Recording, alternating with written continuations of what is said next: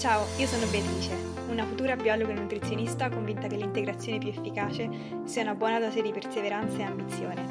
Benvenuti a Mindful Body B, il podcast dove parlo di alimentazione, allenamento e mindset per essere la versione migliore di te stessa in tutti gli ambiti della tua vita. Ciao a tutti ragazzi, benvenuti a Mindful Body B, io sono Bea e se questo è il primo episodio del mio podcast che sentite, benvenuti, sono onorata e felicissima di avervi con me. E in questo podcast vi vado a parlare di, eh, della mia esperienza eh, su come è cambiato e si è evoluto il mio rapporto con il cibo e eh, come sono riuscita, slash sto riuscendo perché siamo in continuo lavoro, siamo in continua progressione ed evoluzione e secondo me se si fa il lavoro interno non si può che migliorare anche nel proprio rapporto con gli altri e nel proprio rapporto con il cibo eh, che sarà argomento di questo episodio. Non voglio parlare della mia storia con l'anoressia e, e il mio disturbo alimentare perché ho fatto totalmente un episodio al riguardo, quindi se non l'avete ascoltato eh, andatelo ad ascoltare prima magari di questo qui. In questo episodio voglio raccontarvi invece eh, come ho lasciato andare il controllo e come davvero ho trovato e sto trovando una serenità con il cibo e vi voglio un po' raccontare la mia storia in dettaglio di come tutto ciò è successo e cosa mi ha aiutato davvero tanto. E, ehm, quindi uh, niente, e in questa storia ci sarà menzionato macro, eh, alimentazione intuitiva, e, e, quant'altro. Voglio fare un intero altro episodio sui macros, quindi il conteggio dei macronutrienti, eh, l'alimentazione invece intuitiva, la differenza, cosa ne penso io, eh, l'approccio eh, per chi è adatto o meno, un approccio piuttosto che un altro, quindi sarà un episodio puramente informativo, però appunto voglio, magari mi menzionerò questi nomi nella mia storia perché appunto eh, sono state varie fasi del mio approccio con il cibo e voglio sottolineare che non c'è fa- un approccio giusto o un approccio sbagliato, ma dipende molto dall'intenzione che c'è dietro, dal periodo in cui si trova la persona, dalla persona, dalla storia passata della persona e, ehm, e quindi niente, tenete in mente questa cosa quando ascoltate la mia storia.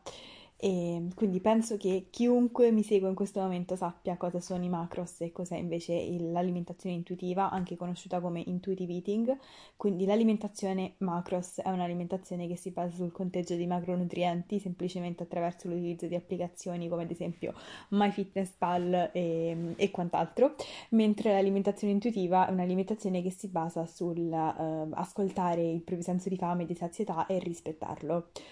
E, ehm, quindi, come ho detto, farò un episodio a parte che sarà puramente informativo uh, sulle differenze tra i due e, e sui vari approcci e a seconda dei casi. Però la mia esperienza, allora veniamo a noi, che sono già quasi tre minuti che parlo e non ho detto nulla, fantastico. Ho anche tra l'altro ragazzi, eh, ho il telefono all'8%, quindi davvero eh, potrei eh, avere un attacco di, di, non lo so, di panico se mi si chiude il telefono mentre sto registrando questo podcast. Però dai, siamo positivi, io confido che questo telefono resisterà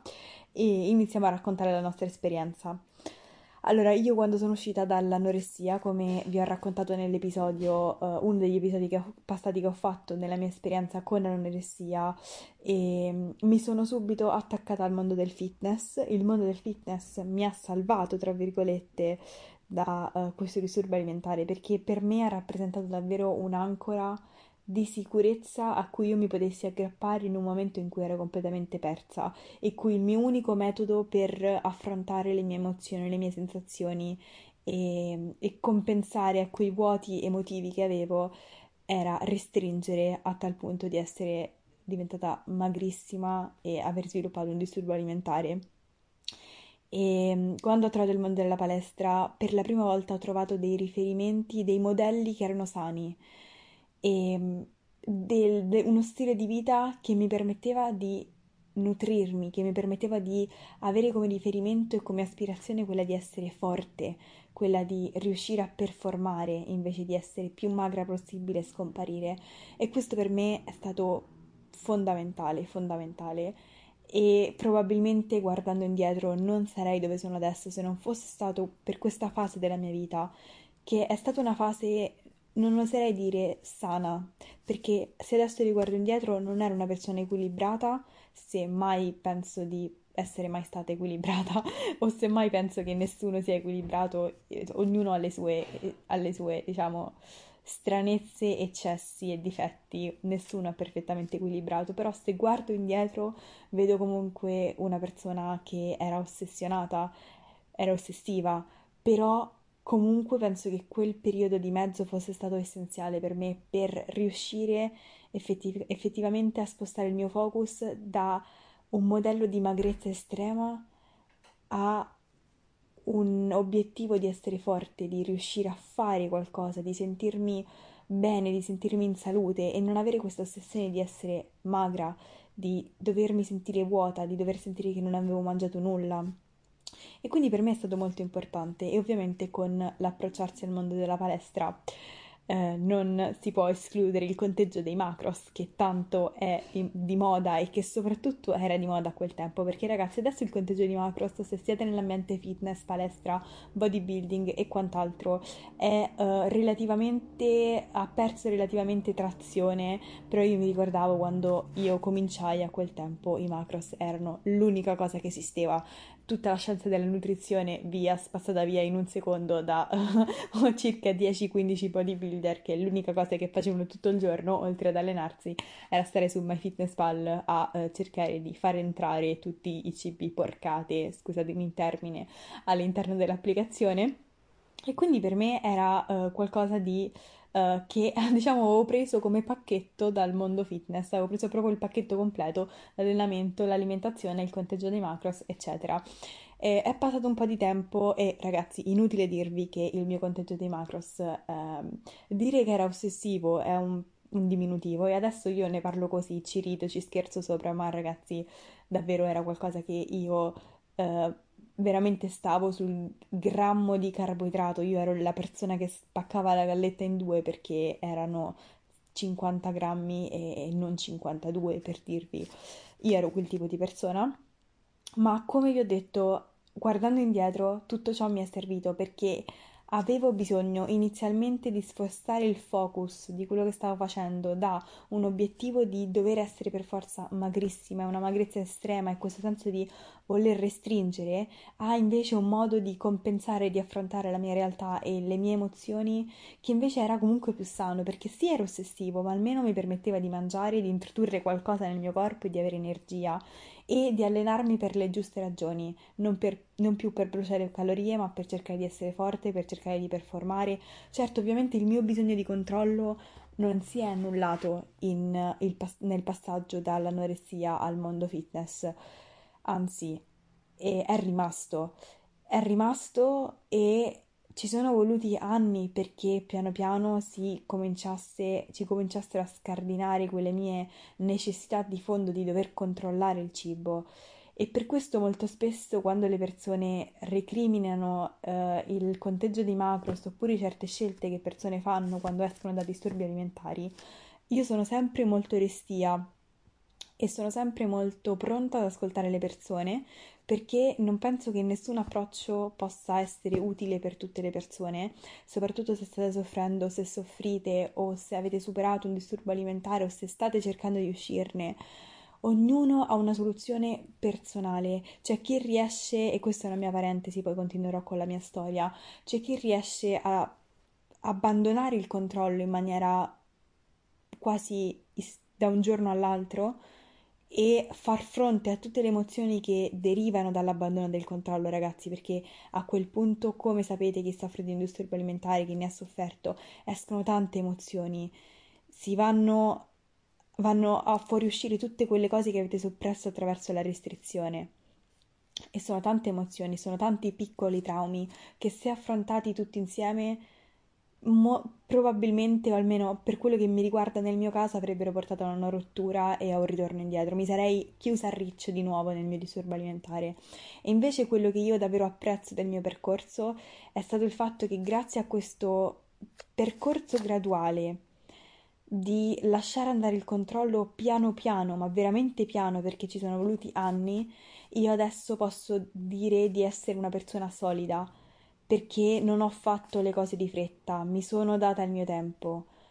E ovviamente tra molti, molti, molti, moltissimi ragazzi alti e bassi, e di cui adesso vi racconterò tra poco, e però appunto questo per dirvi che a me questo passare dall'anoressia al, al, conteggio dei macros mi ha aiutato tantissimo, non perché di per sé fosse un rapporto sano con il cibo, ma perché mi ha aiutato a spostare il focus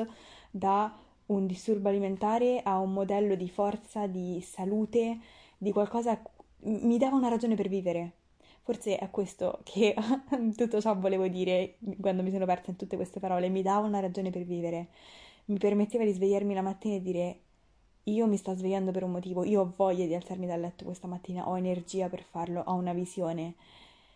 E quindi ragazzi io non vi posso esprimere quello che il fitness e l'alimentazione sana e il mondo dello sport mi ha dato in questo senso, perché è tutto, perché mi ha dato la vita, perché mi ha salvato la vita.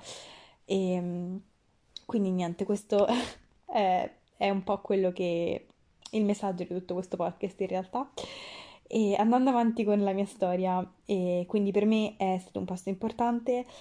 Nonostante questo, come vi ho detto, non pensate che sia stato un um, qualcosa di lineare, nel senso che era comunque un rapporto tira e molla, perché ovviamente una, un conteggio così ossessivo, perché ragazzi io lo portavo all'ossessione, perché venendo da un disturbo alimentare, se le cose sono, non sono precise, se no, i, i, conti non tornano, eh, andavo veramente, non ci stavo più con la testa, e come quando un anoressico, diciamo, rompe le sue regole mentali e che ha un attacco di panico, io avevo esattamente gli stessi attacchi d'ansia, lo stesso, es- esattamente lo stesso rapporto morboso con l'applicazione. E per cui era una sorta di rapporto che è andato avanti per mesi di tira e molla, ovvero mi sento, eh, faccio le cose in maniera precisa e um, a un certo punto mi sento in gabbia perché praticamente era un altro disturbo alimentare, quello di dover contare ossessivamente le calorie, mi sento in gabbia e, e lo rifiutavo rifiutavo l'applicazione, chiudevo l'applicazione, non la volevo più vedere, non volevo più sentire parlare di MyFitnessPal e allora dicevo, cavolo, adesso io mangerò in maniera intuitiva. E ci provavo, ma ci provavo con le migliori intenzioni. E quando ci provavo saliva tutta quell'ansia, ragazzi, tutta quell'ansia, tutta quella frustrazione, tutta quella quell'angoscia di non riuscire a controllare e mentre mangiavo mi facevo i calcoli mentali per cui sì, non li mettevo nell'applicazione, ma ogni cosa che mangiavo calcolavo nella mia mente, ok, l'avena sono 150 calorie per, per 40 grammi e, e, l'albume sono quello. E mi facevo i calcoli mentali, a volte me li scrivevo anche perché non, non dovevo nella mia testa riaprire l'applicazione, ma non riuscivo a lasciare andare. Non era un lasciare andare, era un rifiutavo l'applicazione perché mi faceva sentire in gabbia e sapevo che mi faceva stare male, sapevo che quello non era un modo sano di affrontare le cose, però comunque non ne dipendevo, ne ero ancora dipendente e il fatto di non contare mi generava ansia, mi generava angoscia, non riuscivo a concentrarmi, non riuscivo a fidarmi del mio senso di fame. E mm, un'altra cosa molto bella che mi ha tra virgolette, quando ho iniziato a conteggiare, quando sono passata dall'anoressia al conteggio dei macros, è che mi ha permesso di mangiare senza sentirmi in colpa. E probabilmente se io fossi passata direttamente a provare a mangiare così dal nulla, senza il conteggio dei macros, non sarei riuscita mai a mangiare abbastanza perché avevo paura, ragazzi, avevo una paura matta, un'angoscia matta di mangiare, mi sentivo sempre in allerta, sempre quando avevo fame mi chiedevo mille volte, ma hai davvero fame? Ma no, magari non hai fame, magari hai sete, quindi bevevo un po' d'acqua e, e non, non, riuscivo ad ascoltare il mio corpo perché la mia testa prendeva sempre, sempre il sopravvento. Però, come ho detto, era un rapporto di tira e molla, nel senso che avevo bisogno dell'applicazione, senza l'applicazione. Eccomi qui ragazzi, ho dovuto rimettere in carica il telefono perché nel frattempo stava morendo quindi riprendendo da dove avevo lasciato il discorso, il mio rapporto con l'applicazione dopo un po' che contavo i macros era diventato un tira e molla, nel senso che um, mi, mi, imponevo di dover contare, mi, devo, mi, imponevo di dover essere più precisa possibile perché dipendevo dal conteggio di macros per sentirmi sicura, però poi arrivava sempre un momento in cui mi sentivo in gabbia, mi sentivo uh, stressata E, e quindi probabilmente molto spesso succedeva che magari a questo periodo seguivo una buffata alla quale io magari piangevo e, ed ero stressatissima da questa cosa e dicevo ok basta, io adesso mangerò in maniera intuitiva, però il mio mangiare in maniera intuitiva non era qualcosa che derivava ed era generato da un'intenzione mia personale di voler ascoltare il mio corpo, era semplicemente io non riesco più a vivere con questo conteggio ossessivo e che mi sta consumando all'interno. E quindi cercavo di mangiare in maniera intuitiva, però ragazzi non riuscivo, ve lo dico sinceramente, non ci riuscivo. E nella mia testa continuavo a calcolare e se non calcolavo, se mi imponevo di non calcolare, dopo qualche giorno dovevo per forza inventarmi qualche regola. Qualche regola della serie mangia la pasta ma non il pane, mangia eh, le verdure ma non troppe, man... qualche regola, qualche regola, anche se quella regola non aveva senso, io dovevo inventarmi qualche regola per riuscire a controllare quello che mangiavo, per riuscire a sentirmi sicura, per riuscire a tra virgolette, ricreare in quella situazione senza l'applicazione un modo per sentirmi sicura e per che, riuscire ad avere a che fare con le mie emozioni negative. E, ehm, e questo ragazzi è andato avanti per un po', a dire la verità, molti mesi di tira, molla, tira, molla. E, e, quindi dopo un po' di periodi di intuitive eating o alimentazione intuitiva che durava circa dalle due alle tre settimane, ritornavo all'applicazione e, e ogni volta era un sospiro di sollievo, ogni volta dicevo oh, finalmente riesco a tornare a qualcosa che è sicuro, che sa di casa, che mi dà il controllo. E, e poi il ciclo si ripeteva e ragazzi era tantissime energie spese, tantissima frustrazione, tantissimi pianti che mi sono fatta con me stessa per chiedermi cavolo, Bea, perché non ce la vuoi fare? Perché non ce la fai a lasciare andare questa applicazione e, e a vivere in maniera serena? Perché il punto è che quando provavo a mangiare in maniera intuitiva io mi aspettavo che il mondo sarebbe stato sereno, che ce l'avrei fatta, che tutto sarebbe filato liscio. Invece, in quel momento in cui io non potevo più controllare il cibo, salivano tutte le mie emozioni negative. E indovinate qual era il mio metodo fino a quel momento di compensare alle mie emozioni negative? Controllare il cibo. E quindi era un circolo vizioso per cui che richiedeva tanta di quella presenza e quella. Um, abilità nell'ascoltarmi e stare con me stessa anche nelle emozioni negative che io in quel momento non avevo e non ero disposta ad avere, perché per me il cibo, il controllo del cibo era ancora tanto importante, anche se non lo volevo ammettere a me stessa, anche se ero in normo peso, anche se non ero più malata. Adesso semmai ero malata di fitness, però nella mia testa non era qualcosa di così negativo e effettivamente non lo era di così negativo. Adesso ovviamente guardando indietro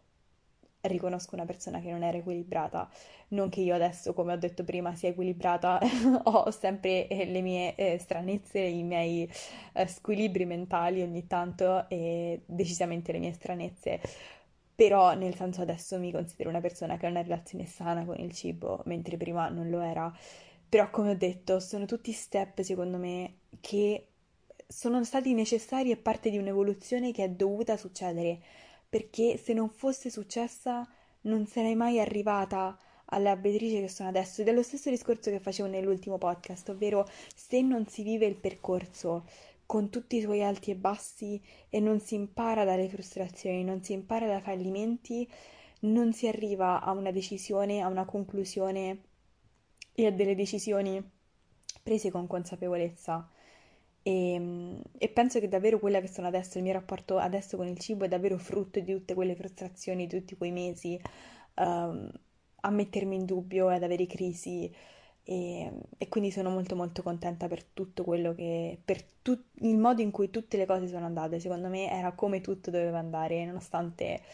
uh, se adesso lo dicessi alla me di qualche anno fa probabilmente mi vorrebbe menare quindi andando avanti um, ero, è come se fossi, appunto mi fossi costruita un, un po' una gabbia, una gabbia da cui volevo uscire ma volevo rimanere dentro perché stavo sicura dentro ma dopo un po' era stretta. E poi un giorno ho deciso, mi ricordo esattamente in cui il giorno, il giorno in cui ho deciso. Stavo, ragazzi, non mi chiedete perché in quel momento, in quel giorno, in quell'occasione, non me lo chiedete. Semplicemente stavo in montagna, stavo sopra una seggiovia e da sotto vedevo le piste e stavo con la mia famiglia. E poi in realtà successe che quel, quell'inverno è stato l'ultimo inverno in cui abbiamo fatto un viaggio come una famiglia perché i miei si sono separati. Quindi avevo... è come se già sentissi qualcosa nell'aria che non andava. E in quel momento io ho guardato le piste e ho detto io voglio partire per l'Erasmus. Ragazzi, non vi so dire che cosa abbia generato in me questa, questa presa di posizione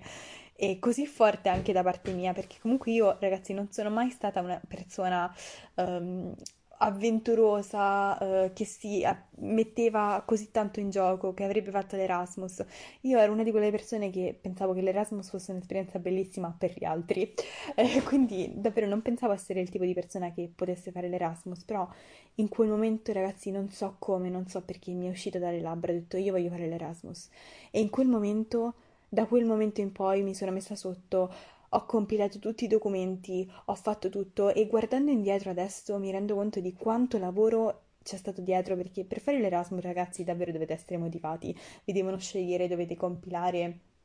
i, tutti i questionari, uh, dovete, man- dovete, fare il test della lingua, quindi bisogna appunto starci dietro. E uh, avrei potuto molto facilmente lasciarmelo scappare, uh, magari sì chiedere di fare l'Erasmus ma poi dire di no all'ultimo momento, oppure chiedere di fare l'Erasmus ma poi essere troppo pigra o troppo insicura per riuscire a mandare a far succedere tutte le cose che devono succedere per poi farmi partire effettivamente. E invece no, ragazzi, io mi ricordo che nonostante fosse il periodo degli esami in piena sessione, con eh, un esame, eh, mi ricordo anche abbastanza difficile, mi sono concentrata anche a costo di stare fino a mezzanotte sveglia per fare tutte le carte dell'Erasmus, oltre a tutti gli esami che dovevo studiare, ero decisa a voler partire. In quel momento non lo sapevo, però inconsciamente era come se io avessi percepito il, il, bisogno di mettermi in gioco, di uscire dalla mia gabbia, di uscire dalla mia bolla di sapone e di mettermi in una situazione, in un contesto che mi costringesse ad avere altre priorità, perché da sola non ero capace di farlo. Quindi mi sono iscritta, sarei partita, avrei dovuto cambiare abitudini, avrei dovuto cambiare priorità, ma sapevo e sapevo sarebbe stato difficile, ma sapevo che se non mi fossi messa in un contesto che mi costringeva a farlo da sola, non l'avrei fatto. E in più volevo scappare da questa realtà a Roma, dove sono adesso, tra l'altro, che quel, nella mia testa di quel momento era associato a troppe emozioni negative, a troppe crisi, a troppi episodi di mal di testa per pensare, pensare, pensare, rimanere sempre nella stessa posizione. Dovevo cambiare qualcosa. E ho detto vado, parto. E quindi sono andata così, puramente distinto. E ragazzi, era il mio Erasmus di quest'anno ed è stata una delle esperienze più belle e significative della mia vita. Se state all'università e mi state ascoltando e vi posso dare un consiglio, un consiglio solo, vi direi, fate l'Erasmus, perché non vi ricapita più dopo di fare un'esperienza del genere, vi fa tanto tanto crescere, vi fa stare con voi stessi, vi, fa, vi mette in gioco davvero perché in quel momento capite le vostre capacità di stare da soli, di gestirsi da soli, di vivere da soli, di relazionarsi con gli altri. E per me è stato bellissimo perché per la prima volta ero libera, libera da come tutte le altre persone, non so se vi è mai capitato, se vi è capitato di trasferirvi probabilmente uh, capirete quello che, che vi, sto, vi starò per dire. Per la prima volta mi sono sentita che io mi potevo reinventare, che io ero una persona nuova dav- negli occhi degli altri. E quindi potevo esprimere chi io volevo essere negli occhi degli altri perché nessuno mi conosceva, nessuno partiva con dei preconcetti su chi io ero e su chi io non ero, soprattutto i miei genitori, che ragazzi io voglio bene, veramente io adoro i miei genitori e li voglio davvero bene, però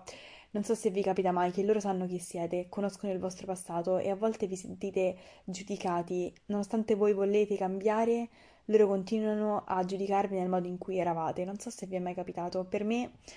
è qualcosa da cui sentivo di volermi staccare in quel momento della mia vita. E avendo la possibilità di presentarmi come una persona nuova, ho voluto cogliere questa possibilità per presentare a me stessa una Beatrice nuova, per far uscire da me un lato nuovo un lato che più sano, ma sano per davvero, che facesse rendesse il fitness e l'alimentazione un contorno a una vita che era piena di altro, in una vita in cui le soddisfazioni erano altre e in più c'era del tempo preso per me stessa, per l'allenamento e per l- l- il mangiare sano, che sono qualcosa che comunque era parte della mia vita a quel punto. E, ehm, e quindi in quel momento, in questa esperienza dell'Erasmus mi sono sempre dovuta gestire da sola, dovevo avere le, le responsabilità della spesa, delle pulizie da casa, delle, dell'università, quindi dello studio, delle uscite con i miei amici, della discoteca, delle frequenti serate in discoteca di sabato e domenica che ragazzi facciamo alle 6 di mattina ogni volta. E, e, in tutto ciò io devo riuscire a conciliare palestra e alimentazione sana. E in quel momento, in quell'occasione, ero talmente investita in esperienze nuove, talmente proiettata all'esterno, in conoscere una realtà nuova che mi soddisfasse e, e persone che mi riempissero davvero di esperienze, di, di vita, di cose bellissime, che per un momento è come se ho cominciato a interpretare la palestra e l'alimentazione sana come del tempo che io ricavavo tra i miei altri impegni per me stessa, perché sapevo che mi faceva, mi faceva stare bene. E una volta uscita dalla palestra, una volta finito di mangiare, non ci pensavo più. Fine. Quello era, era finito per me, perché c'era altro che mi dava soddisfazione. Non sentivo, ecco forse quello che sto cercando di dire, non sentivo più il bisogno di dover controllare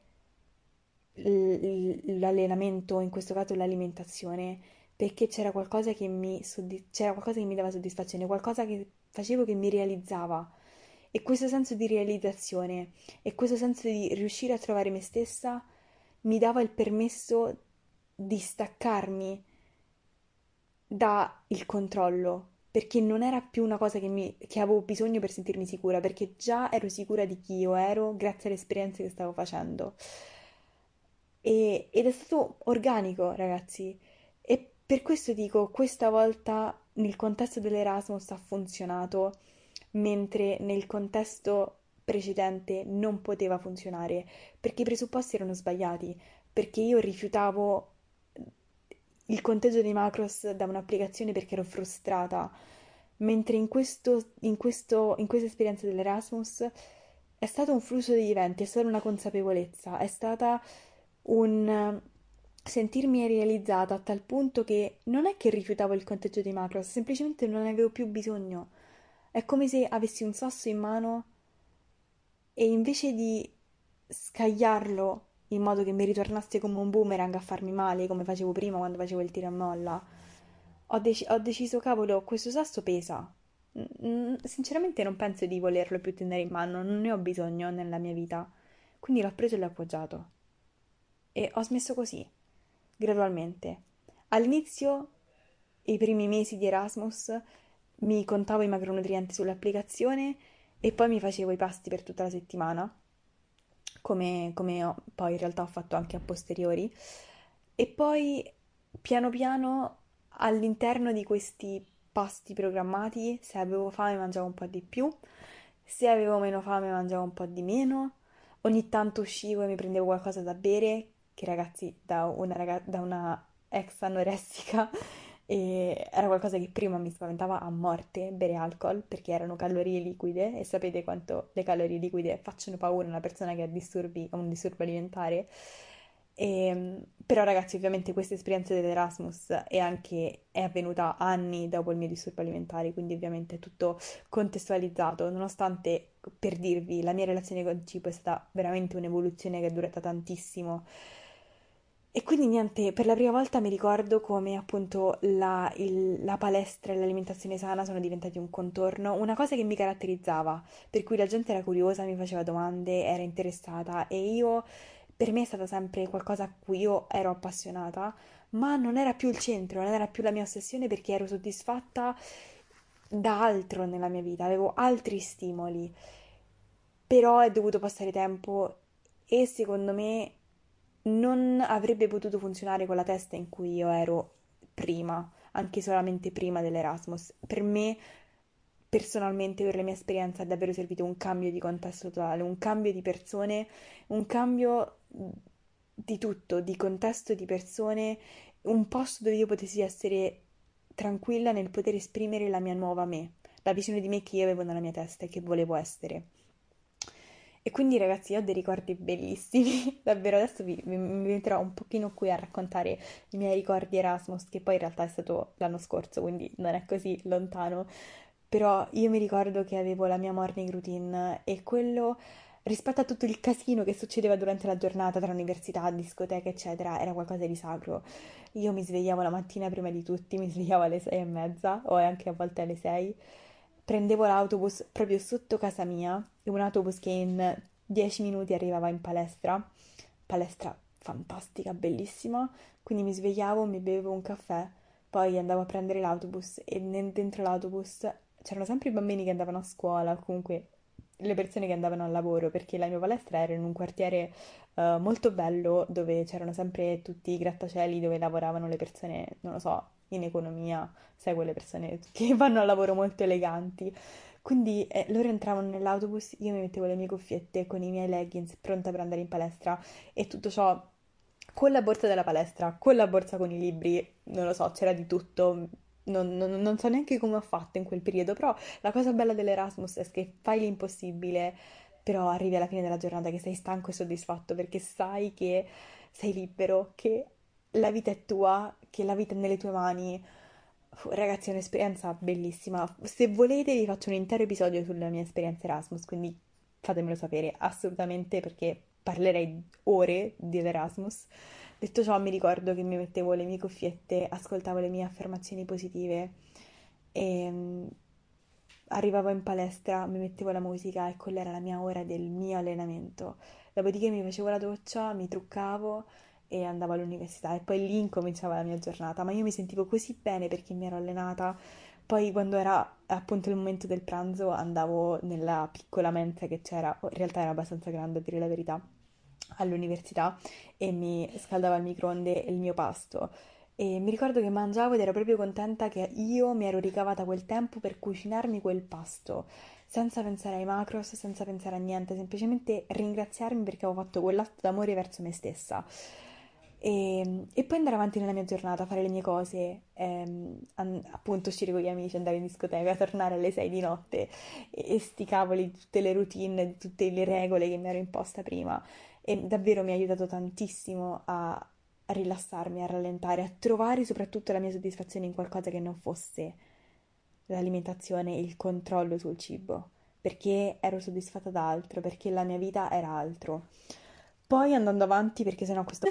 Poi mi ricordo sono tornata dall'Erasmus e ho cominciato ad allenarmi in quarantena e è stato un... abbastanza destabilizzante per me il primo lockdown perché ovviamente è... ovviamente ho cambiato paese perché dopo sette mesi che vivevo a Madrid mi sono ritrasferita a Roma dalla mia famiglia, quindi con persone con cui non convivevo da un po' di tempo ed era davvero tutto surreale, tutto molto strano. E Nonostante questo, sono stata veramente fierissima di vedere come tutto il mio percorso di evoluzione e di una relazione più sana con il cibo avesse dato i suoi frutti, perché non ho per niente ho avuto dei momenti di down emotivo, ma non ho niente avuto una relazione negativa sul, sul cibo e quindi sono stata molto molto contenta di questa cosa. Mi sono subito focalizzata sugli esami che dovevo fare per que- perché a quel punto la mia priorità era laurearmi, dato che l'Erasmus ormai era andato.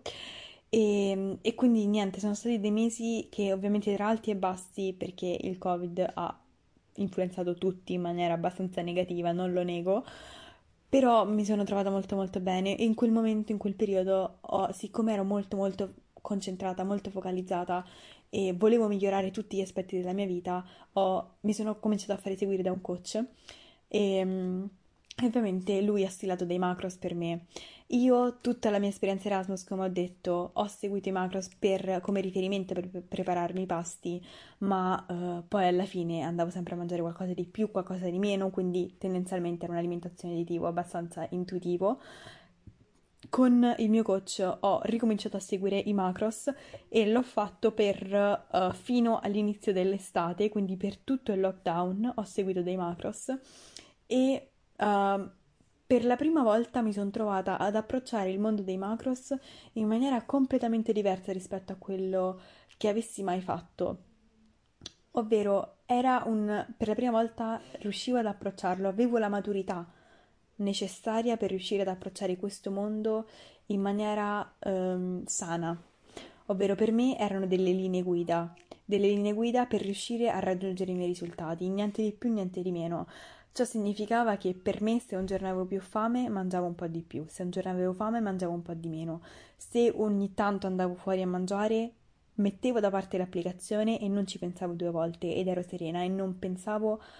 minimamente al r- cercare di compensare uh, il giorno dopo con uh, diminuendo i carboidrati, aumentando le proteine, cose del genere che invece avrei fatto ossessivamente anche due anni prima. E questo per farvi capire come nessun approccio di per sé è sbagliato, semplicemente è come si è, è come noi lo stiamo usando, è come noi lo stiamo usando per cercare di riempire un vuoto emotivo o per usarlo come strumento per migliorarci. E quindi tutto quel periodo l'ho vissuto in maniera estremamente serena e tranquilla perché avevo un obiettivo e i macros per me erano uno strumento per raggiungere questo obiettivo, non ero maniacale, non ero, ero veramente molto molto tranquilla e questa cosa mi ha fatto veramente veramente piacere di me stessa. E, ehm, e perché ero tranquilla? Perché di per sé il cibo non mi controllava, perché riuscivo a trovare la mia realizzazione in qualcosa di altro. E questo secondo me è la chiave di una relazione sana con il cibo. Non è tanto macro sì, macro no, alimentazione intuitiva, alimentazione non intuitiva, è sapersi ascoltare, è saper arrivare a un punto in cui siamo, la nostra vita e la nostra soddisfazione viene da altro, che è lontano dal cibo. Il cibo è solo un contorno e soltanto nel, nel momento in cui riusciamo davvero a viverla così e non semplicemente a dirlo e poi fare tutt'altro, ma veramente a vivere il cibo solo come un contorno, che troviamo, che io ho trovato la serenità e l'equilibrio per poter usare qualsiasi approccio e perché quell'approccio poi funzioni su di me, perché io in primis sono serena. E successivamente poi d'estate, come uh, più o meno ogni estate, ovviamente mi sono un pochino più rilassata ulteriormente e quindi ho detto subito al mio preparatore che d'estate sarei stata molto molto più tranquilla con i macros e quindi alla fine si è trasformato in un mangiare in maniera intuitiva. Quindi ragazzi, mangiare in maniera completamente intuitiva, senza applicazione e non ho non ho riscontrato problemi, sono sempre stata serena e questo per ulteriormente sottolineare il fatto che io ero serena con il cibo perché io ero serena con me stessa, perché trovavo la mia soddisfazione in altro dal cibo, perché la mia vita non girava intorno al cibo, perché sapevo come fare delle scelte sane e bilanciate e sapevo di non aver bisogno di pensarci di più di quello che già sapevo. E quindi poi da lì, quando sono ritornata dall'estate, Ero partita con l'idea di ricominciare a farmi seguire da questo coach, ricominciare a tracciare i macronutrienti. Ci ho provato, ragazzi, sono onesta, ci ho provato per una settimana, come vi ho detto in un IGTV che ho fatto su Instagram. Ci ho provato per una settimanella, una settimanella e mezzo. E è come se ci fosse continuamente questa Volon- non volontà, non so neanche come esprimerlo. Contavo i macronutrienti, ma non mi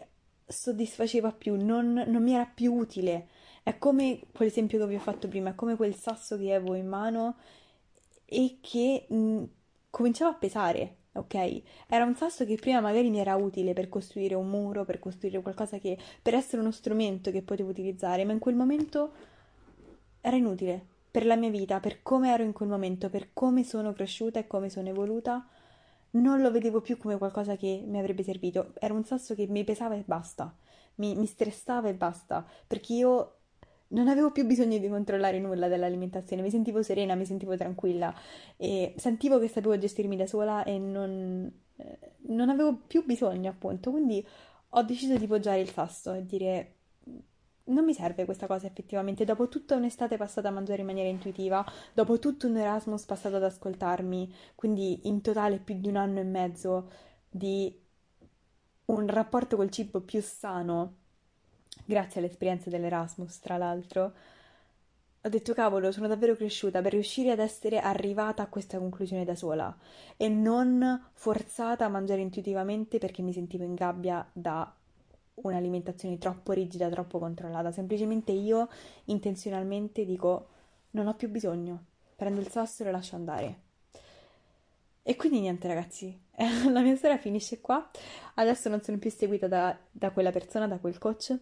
eh, ma appunto mi alleno in maniera indipendente, mangio in maniera consapevole ma abbastanza intuitiva, nel senso che appunto dell'alimentazione intuitiva ne farò un episodio a parte, quindi non voglio dilungarmi ulteriormente. Allora, per concludere questo episodio, volevo, che già veramente è durato penso di più di tutti gli altri episodi che abbiamo mai fatto, volevo semplicemente dirvi che non è escluso che io nel futuro um, decida di magari essere seguita da un coach, di seguire un'alimentazione tra virgolette più regolata, più rigida, anche di ritornare a contare i macros perché io non lo so come andrà il futuro, non lo so quali saranno i miei obiettivi, non so quali saranno i miei desideri e non so cosa mi farà sentire viva e cosa sarà giusto per me in quel momento, però una cosa che so è che se mai dovessi fare un cambio di decisione sarebbe parte di un percorso di evoluzione e non sarebbe un ritornare indietro, ma sarebbe un andare avanti, sarebbe una scelta intenzionale di fare qualcosa che in quel momento sento essere giusto per me. E quindi niente ragazzi, questo è il podcast, vi lascio, stavolta davvero vi lascio, vi mando un bacio enorme e ci vediamo la prossima settimana. Thank you so much for listening. Grazie per aver ascoltato. Se vi è piaciuto ricordatevi di lasciare una recensione, mandarmi un feedback, qualsiasi cosa è apprezzatissima. E per il momento, stay hungry, stay mindful.